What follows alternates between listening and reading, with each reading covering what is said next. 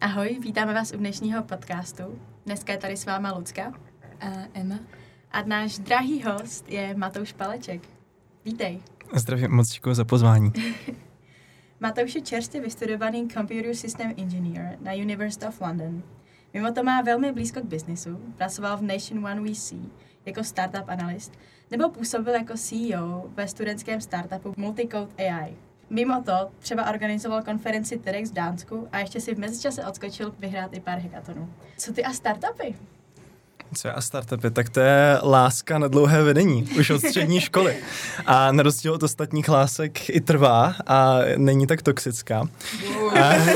Začínáme s non-toxic relationships. Non-toxic relationships, ačkoliv mě taky dostala do pár jako zajímavých situací, o kterých si asi dneska budeme povídat. A já jsem celkově figuroval už asi v 5 startupech, což je super za mě, vzhledem k tomu, že je mi teprve 22, takže se těším, že zase budu figurovat v dalších. A jednak z hlediska na střední jsem byl v startupu jménem Groundco, tečka Space, kde jsem dělal business development, vůbec jsem to neuměl.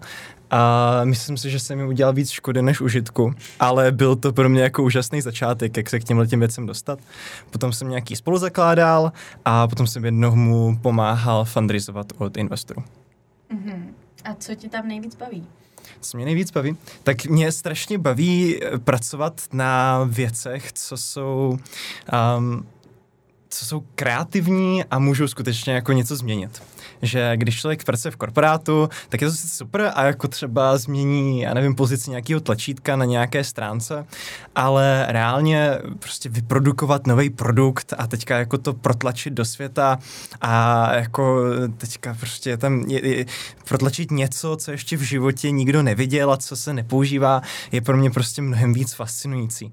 A třeba to není pro každýho. Já bych nedoporučoval každému, aby šel do startupu, ale pro lidi, co jsou právě kreativní, co mají rádi dobrodružství, co jsou tvořiví, tak si myslím, že tohle je jako úžasný prostředí. Taky jsme dostali secret informace, že jsi vyhrál pár hackathonů. Co je to hackathon, jak to funguje? To je výborná otázka. A moc lidí o tom neví a musím to často vysvětlovat. Nicméně hackatony jsou doslova certifikovaně ta nejlepší věc na světě. Hned po startupech. Jakým způsobem to funguje, je... Já to možná začnu trošičku takovou jako odbočkou a to je jako k českému a zahraničnímu školství. Takže ono to s tím jako docela souvisí, aspoň pro mě. Já jsem nikdy úplně vzdělávací systém nemusel, přestože jsem s tím teda prošel až do konce. Ale a to, co mi hrozně vadilo, je, že je to... že tam člověk učí hodně takové jako nepraktické věci, je to hodně teoretický, a nenutně všechno využije v praxi a kolikrát se to studium třeba ještě musí platit. Což byl třeba můj případ v té Velké Británii. Ale hackatony právě fungují na takové jako strašně jako opačné bázi. Podobně jako třeba hrozně bych doporučil všem posluchačům, co jsou třeba na střední škole nebo na vysoké škole, aby si hledali stáže. Taky jako výborná věc. Ale jestli si chcou vyzkoušet jenom tak jako narychlo, třeba právě a naučit se něco ohledně kódování nebo toho, jak se zakládá startup, tak hackatony jsou pro to úplně ideální. To ty dobrý, jsou i špatný hackatony. Když říkám špatný, tak tím myslím ne nutně špatný, ale prostě oproti těm, na kterými chodíme, tak jako prostě to není to pravé ořechové. Ty dobrý hackatony jsou většinou in person, to znamená, že jsou v nějaké lokaci. Zvlášť tady ve střední Evropě jsou fakt dobrý hackatony. A hrozně doporučuji lidem, co tady žijou, aby na ně chodili. Ve Vídni je každoročně Coding Austria, který jsme vyhráli minulý rok, který je naprosto úžasný. A tady v Česku pořádá CE Hex pod Tomášem Studeníkem spoustu hackathonů. Strašně doporučuji. Jak to funguje? Přihlásí se na to kupa lidí, oni z nich vyberou třeba 100, 150, záleží na velikosti hackathonu. Ti se všichni sejdou na jednom místě, který je už domluvený, a mají 24 hodin na to, aby aby vymysleli solution na nějaký problém, vymysleli nějaké řešení problému, nakódovali ho a potom ho odprezentovali před porotou. Teď, co to znamená? Těch problémů může být plno. To může být buď jako vyloženě nakódujte, co chcete třeba s tímhletím nástrojem, nebo může to být vyloženě my jsme firma a máme určitý problém a chceme, abyste nám ho pomohli vyřešit. A může to být cokoliv mezi tím. A s tím, že teda vy nějakou chvíli brainstormujete ve vašem týmu, a ten tým můžete si buď tam už přivést, anebo si můžete přidat k lidem. A potom celou noc nespíte. Jíte výborný jídlo. Aspoň teda na těch hackathonech, na kterých chodíme, tak si specificky vybíráme i kvůli tomu. A potom teda prezentujete ráno, už jako nevyspalí, teď jako tak v polospánku se ještě chystáte do prezentace, prezentujete ji před porotou, to můžou být, většinou jsou to ředitelé společností, můžou to být nějaký experti, třeba v Rakousku jsme prezentovali před ministerstvem financí rakouským, což bylo docela zajímavý. No a pakliže jste si vybrali nějaký dobře sponzorovaný hackathon, tak to jsou potom jako desítky tisíc, co můžete vyhrát jenom za to, že jste se vlastně něco naučili a že jste těm firmám třeba i trošičku pomohli a poznali jste nový lidi a zase získali nějaký přehled o kódování, o business developmentu, o začínání nějakého projektu, o prezentacích. Je to tam spousta, co se dá naučit a vlastně jako nejenom, že za to nic nedáváte, ale naopak oni vlastně dávají vám, což je model, který se mi samozřejmě hrozně líbí. Mm-hmm. A jak by se teda prostředí startupů a hackathonů dalo propojit? Ono je vlastně propojený tím, že ti lidi, co zakládají startupy, nebo chtějí zakládat startupy, nebo mají takového toho startupího ducha, tak na to hrozně rádi chodí.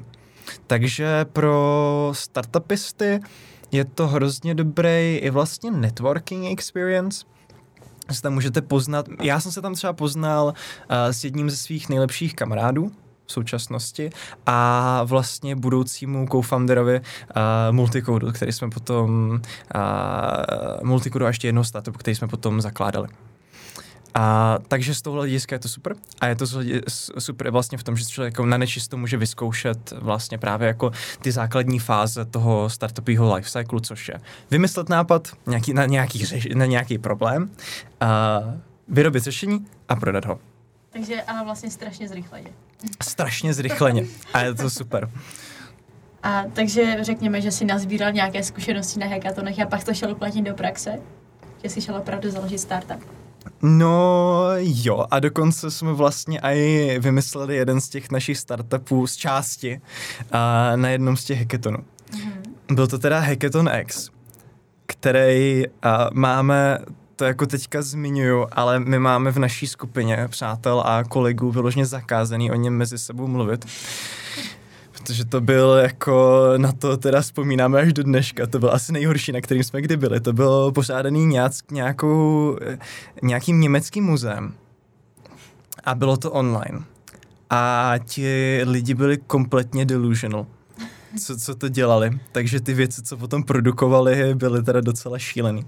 Ale právě jako pro nás to byla super experience, aspoň v tom, že jsme se tam poznali s nějakýma lidma a vznikl tam vlastně právě jako základ té myšlenky pro Multicode. Takže dostaneme se k Multicodu. Můžeme. OK.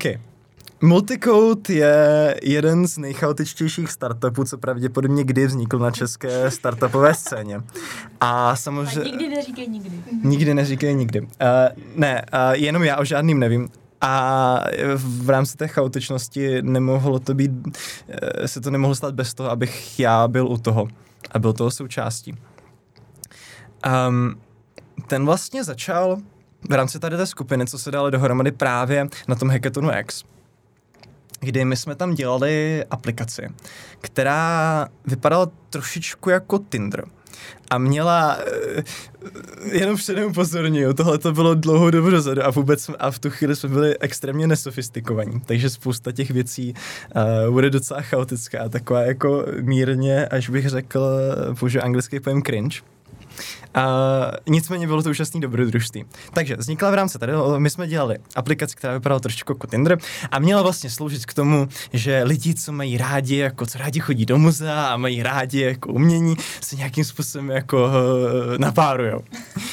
No, tak s tím jsme teda neuspěli. Měli jsme krásné 4. místo nehodnocené. A nicméně my jsme potom ještě jako o tom přemýšleli a teď jsme si říkali jako tyjo, jako takhle, že jsme na tom fakt dali jako hodně času, to bylo 48 hodin, takže jsme nespali 2 dny v kuse a vlastně ve finále to nic nebylo. A říkám, ježišmarja, proč bychom si jako příště prostě nenajmuli nějakýho jako nějakýho developera z třetí země a ten by to jako za nás udělal, my bychom to jenom odprezentovali. No a právě jako potom brácha říká, nebyl jsi tam a také říká, hele, ono to jako není až tak nerealistické.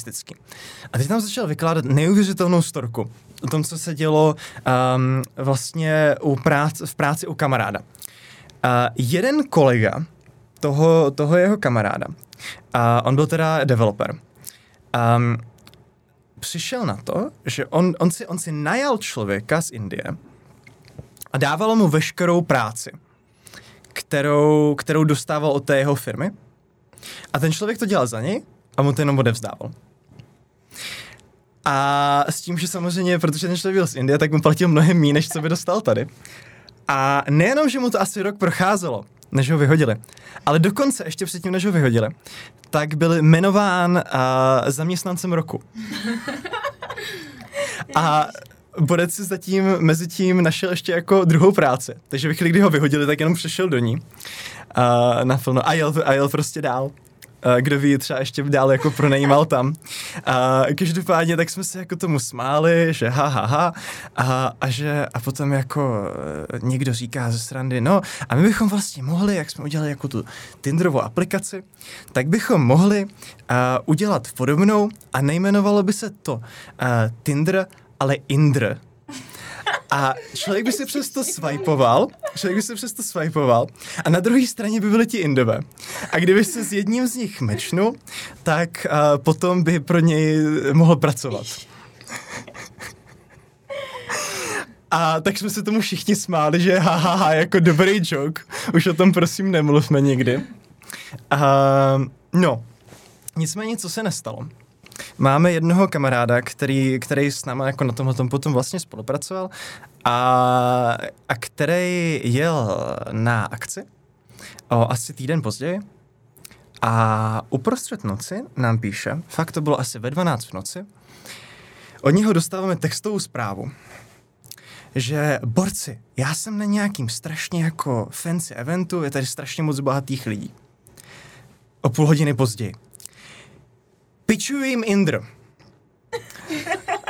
A teď mi se jenom jako říkám si, ježišmarja, počkej, to nebylo v plánu vůbec tohleto. Počkej, tam pro naše posluchače, pičovat neznamená žádný sprostý slovo. Jo, a to chci... To chci upřesnit, to je startupová terminologie, to je chyba z povolání. Pitchování neboli pitch znamená, že člověku prezentujete vlastně v rychlosti nějakou ideu, většinou je to startup. Takže když se řekne, že ve startupové scéně, že někomu pitchujete něco, tak to nemá nic společného s tím, o čem přemýšlíte. Je to to, že jim se s tím snažíte nějakým způsobem předat, odprezentovat váš startup nebo vaši ideu. Tak. Takže, když jsme tohleto klarifikovali, tak zpátky k příběhu. Co se nestalo, že 12:30 v noci, že jim teda prezentuje další ideu. My doma se jenom tak jako svítíme, že ježišmarja, to nemělo být vůbec vážně. A o půl hodiny později, v 1:00 ráno, nám přijde jako ta slavná věta, to je jako to, co to celé začalo. Borci, oni do nás budou investovat. 1 000 000 korun. OK. Ty krása. No, takže ráno poté, co se náš kamarád, co se zbavil všeho alkoholu v krvi, tak teda přijel zpátky za náma. A teď jsme začali řešit, co s tím. Máme, jenom abych připomenul teda, co se stalo. My máme projekt jménem Indr, který je něco jako Tinder, ale pomáhá lidem najmout si Indy, přestože si swipujou. A někdo Indy právě... Indy ajťáky, tak, přesně tak. A to má jako... A na tohleto někdo prý slíbil 1 000 000 korun. Tak to musí být hodně opilý. Já si to vysvětluji jedině tak. No, a teďka co s tím? Tak... jsme nejdřív nevěděli vůbec, ale kamarád říká, hele, jako máme jako příležitost, tak to vezměme. Říkám, no tak jako doufal jsem, že moje startupová journey začne něčím trošičku jako jiným, než něčím, co se jmenuje Indr, ale budiš. Jako zase nebudu jako moc vymýšlet, tak jsem říkal, OK, já ti pomůžu s tímhletím, jo. Už jsem v tu chvíli něco málo věděl hledně startupů, přesto jako svůj předchozí experience, měl jsem hledně toho něco málo načtený. Takže teda jo. No, a tak jsme teda jako začali jednat a teďka vlastně došlo k tomu, že my jsme jim to nějakým způsobem měli jako už oficiálně prezentovat. No, tady bych ten příběh trošičku jako zkrátil. Odprezentovali jsme jim tu ideu a kompletně za mě jako neprofesionálním způsobem. Mysleli jsme si, že nemají šanci nám něco jako dát. A oni jako a vlastně skončili jako ta prezentace. A my, že jo, že jako se jim to líbí, že dobrý. Takže jako vlastně banda 19letých kluků jsme potom odjížděli z toho meetingu z Prahy s tím, že teda to vypadá, že možná dostaneme nějaký peníze na tohleto. A teďka jsme teda přijeli domů a začali jsme jako, že jo, proto aby vám někdo dal investice, tak samozřejmě musíte připravit spoustu různých materiálů. No a z kamaráda začalo postupně vypadávat, že ti lidi, kteří by do nás investovali, možná nejsou tak úplně klasický investoři. A možná, nebo možná, že ne, jsou z české mafie. Tak jsme teda pokračovali. Kamarád se z toho postupně hroutil. My jsme teda docela nemístně, za to se trošičku stydím, ale jako tak prostě tak to mezi přáteli bývá. My jsme se z něho dělali legraci, že skončí, že všichni skončíme jako na dně Vltavy s betonovýma botama. A že on tam půjde první.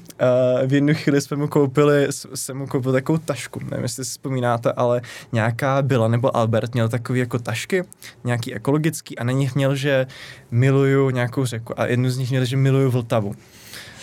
Tak jsme mu koupili Miluji Vltavu. A v rámci tady toho. No a tak jsme vlastně jako, jak to skončilo, je, že jsme teda vlastně jako dál s nimi nějakým způsobem komunikovali. Zpětně nevím proč, jo. Možná, že proto, protože jsem úplně nevěřil. Tak, možná, že to bylo proto, protože jsem úplně nevěřil, že to skutečně byla mafie. A vlastně právě při jako, oni nás potom jako pozvali na nějakou akci do Prahy na Pražský hrad. A tam jsem se měl sejít já vlastně s tím člověkem a tentokrát tam kamarád nebyl a byl jsem tam jenom já s tím, že nás měl představit nějakým lidem, co by do toho jako nějakým způsobem koinvestovali. No a mě v rámci mojí upřímnosti nenapadlo nic lepšího, než dojet do té Prahy, jsme se s ním setkali. Posadili jsme se na ten Pražský hrad, tam jako byla nějaká akce, jsme se tam posadili a říkám, no, tak Tomáš tvrdí, že jste mafián. Jste nebo nejste?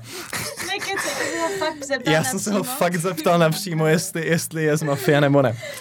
Tak on se začal smát, že ne, ale Tomášovi to klidně řekněte, že jo. No a tak jsme spolu jako měli, tak já jsem si říkal, no dobře, jako já jsem si říkal, že on možná trošičku jako nadnáší. Tak ukázalo se, že není mafián. Ale spolupracuje s mafií. Já ze strategických důvodů nebudu zmiňovat jeho jméno. On ví, kdo je. Protože pak bychom ti koupili tašku s Vltavou. Protože potom byste mi koupili tašku s Vltavou. Jinak pak, když to poslouchá, tak zdravím. A děkuji za cenné zkušenosti. a za výbornou storku. No a v rámci tady toho jsme teda s těma pokračovali jako až do konce prázdnin, to celé probíhalo během léta. A s tím, že teda nakonec už jsme začali řešit jako podmínky toho dílu. Z nich teďka jako vyplavalo. A počkej, a v té době jsi věděl, že to jsou jako skoro mafiáni? Ano. OK. On teda do toho neměl vyinvestovat přímo on, ale on jako nám měl zařizovat. Jo. Jako někoho, kdo by do toho investoval. A no. A tak teda jako s tím, že kamarád byl ten hlavní, kdo to jako celý tlačil dopředu. A já jsem mu s tím jako jenom s nějakým způsobem pomáhal. Už jsme jako měli v tu chvíli nějaký pochybnosti, jestli teda jako možná bychom to mohli odblat, ale říkali jsme si, hele, jako zkušenost, jako je to pořád startup, jako co se nám může stát, jo. No. A takže jsme se teda dostali k vyjednávání toho dílu. A teď od nás vlastně chtěli nějakých jako 45% jako té firmy. Což je docela nestandardní. To je nestandardní. No. Pakliže se jedná o nějaký klasický biznis. To je možná vlastně jako rada pro posluchače. Kdybyste někdy něco začínali, je strašně důležité tohle vědět. Za prvé, vybírat si dobře investory. Abyste a fakt si jako je prověřovat. Abyste náhodou neskončili s nějakým mafiánem nebo skoro mafiánem.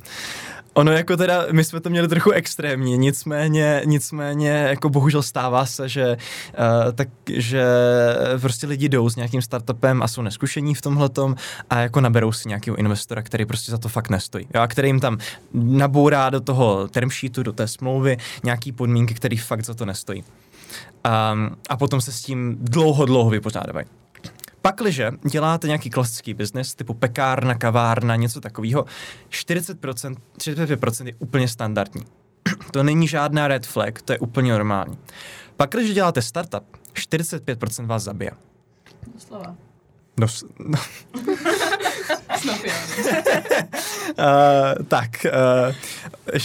Možná ještě jeden pan, že doslova vás to potopí. No.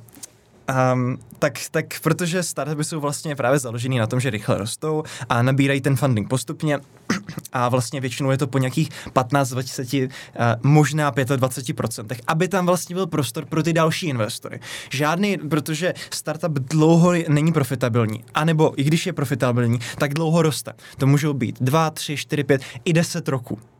A vy prostě potřebujete v rámci té vaší jako růstové fáze nabírat kapitál. No a pakliže nějaký investor uvidí, že někdo další tam vlastní 50% a vy z toho máte 10, tak prostě do toho nezainvestuje. Protože oni v principu investují do vás, neinvestují do toho, aby vyplatili nějakého předchozího investora. To prostě není to, proč tam jsou. A vlastně i děsí to, že by nad váma měl takovou kontrolu a oni ne. Takže no, v rámci jako kontextu startupu 45% bylo hrozně moc. Oni nám teda nabídli docela jako dost peněz za to.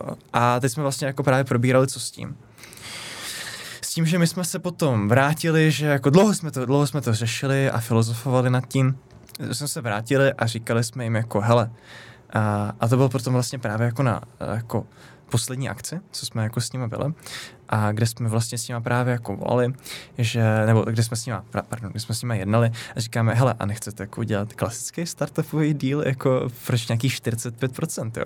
Takže oni jako nám to vnucovali s tím, že jako no a potom budete jako, že jo, jako, že, protože my jsme původně šli za nima s tím, že bychom chtěli nějaký jako 1, 2, 3 miliony a oni nám nabízeli nějakých 9 nebo něco takového. Já říkám, jako, že s tím, a že samozřejmě za to chtěli 45%, já říkám, no tak jako prostě potom se najdou další investoři, prostě se udělá další jako follow-on funding. A oni se teda tvářili jako, že aha, dobře, no tak jako jo, ok, dobře. No, a co se potom stalo? Je, že my jsme s nimi právě byli zase na nějaké jako akci, tam se nějaké, jako, nějakým způsobem pilo a oni teda jako odešli o něco dřív a nechali tam po sobě nezaplacený účet a to je naposledy, co jsme od nich slyšeli. OK. Mm. To je hustý, tyjo. To je hodně hustý. Takže nějací mafiáni na nás vydělali 700 korun. Tak wow. Wow. Jim moc gratuluju k výdělku. A připíš na ně teď. Připím na ně.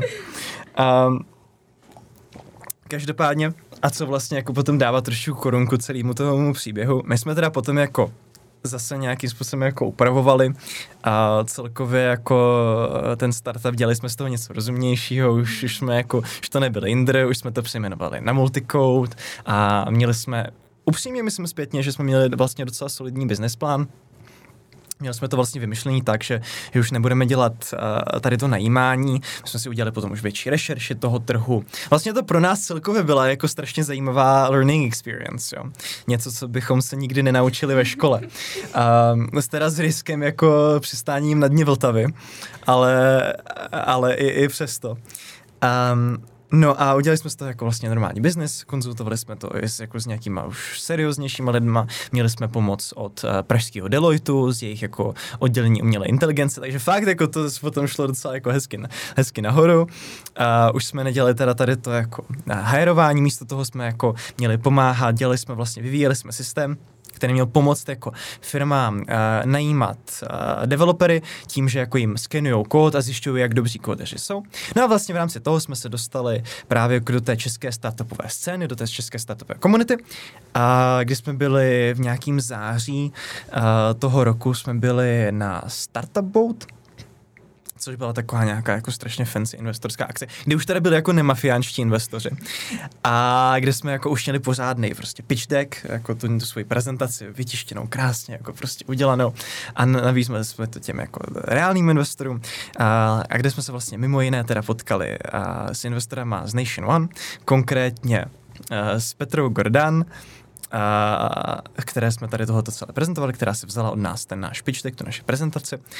A vlastně asi o půl roku později, když jako to vypadalo, že ten startup jako nikam úplně moc nepůjde, tak oni jako vyhlašovali právě volný místo, že mají v Nation One na pozici nějakého analysty.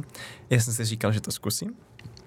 A tak jsem tam jako podal přihlášku, oni vlastně byli právě jako potěšení tím, že už mám nějakou zkušenost z toho startupového prostředí.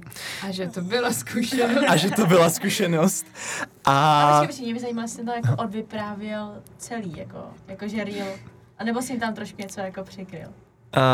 Oni se na detaily vybírání od mafiánů neptali, takže jsem to nezmiňoval. Každopádně ne, neznali celou tu storku. To až potom po letech jsem vyprávěl některým z nich. A pak, když se tohleto poslechnou, tak teď budou vědět zpětně. A každopádně vlastně jako takový jako korunka té celé story, že teda mě potom jako na základě tohle najali. A potom vlastně ten, pod kým jsem pracoval, oni říkají, no, tak jako, že vítej v Nation One a ten, pod kým budeš pracovat, tady jako vházíme jako do kopie, je Petra Gordán. Takže se to takové jako celé vlastně protočilo takovým jako celým kruhem. Pěkný. Tohle je velká story. Velká story. Ve 22 letech. Wow. Každopádně my už to asi po téhle dlouhý zajímavý storce budeme... Ale pozor, asi nejzajímavější, ano, co to zatím páno. Ano, opravdu, jako podle mě by zatím vyhrál cenu za nejzajímavější prostě. Naprosto. Ano. Můj život byl dosud jako překvapivě bizarním, takže bohužel je takových storek, nebo naštěstí je takových storek víc. Naštěstí, to zní jako další epizoda. Každopádně už to budeme asi směřovat ke konci. A zajímalo by nás, jestli máš nějaký svoje motto nebo něco, čím se řídíš. Čím řídíš svůj bizarní život. Řídím svůj bizarní život a ono vás to možná nepřekvapí. Já jsem nad tím nedávno přemýšlel, že co by bylo takový moje motto, protože se mě na to ptali právě při nějakým pracovním pohovoru a já jsem jim řekl zkoušet. Já myslím, že to docela dobře definuje jako to, jakým způsobem občas přemýšlím a to se mě dostává do těchto situací. For better or for worse. Máš něco, co ti za poslední dobu udělalo radost? Co se poslední dobu udělalo radost? Může to být i minimální prostě. Jsme teďka o víkendu byli na dalším hackathonu, tentokrát v Londýně. Zatím největším, na kterým jsme kdy byli. A tam udělali první den na oběd tak strašně dobrý lasagne. Okay. Že už jenom za ty to stálo do toho Londýna jet. Okay. A vyhráli jste aspoň? Vyhráli jsme 4. krásné místo s nějaký... Nebylo to hezky oceněný. Okay. Dobrá. No tak jo, my moc děkujeme, že jsi přišel a budeme se těšit na další storky a na další díl. Já moc děkuji za pozvání a všechny zdravím. Díky T-Mobile Magenta Centru, kde podcast vytváříme, můžete nahlédnout za oponu Kudy Campus workshopů nejen ze strany inspirátorů, ale také z řad aktivních studentů.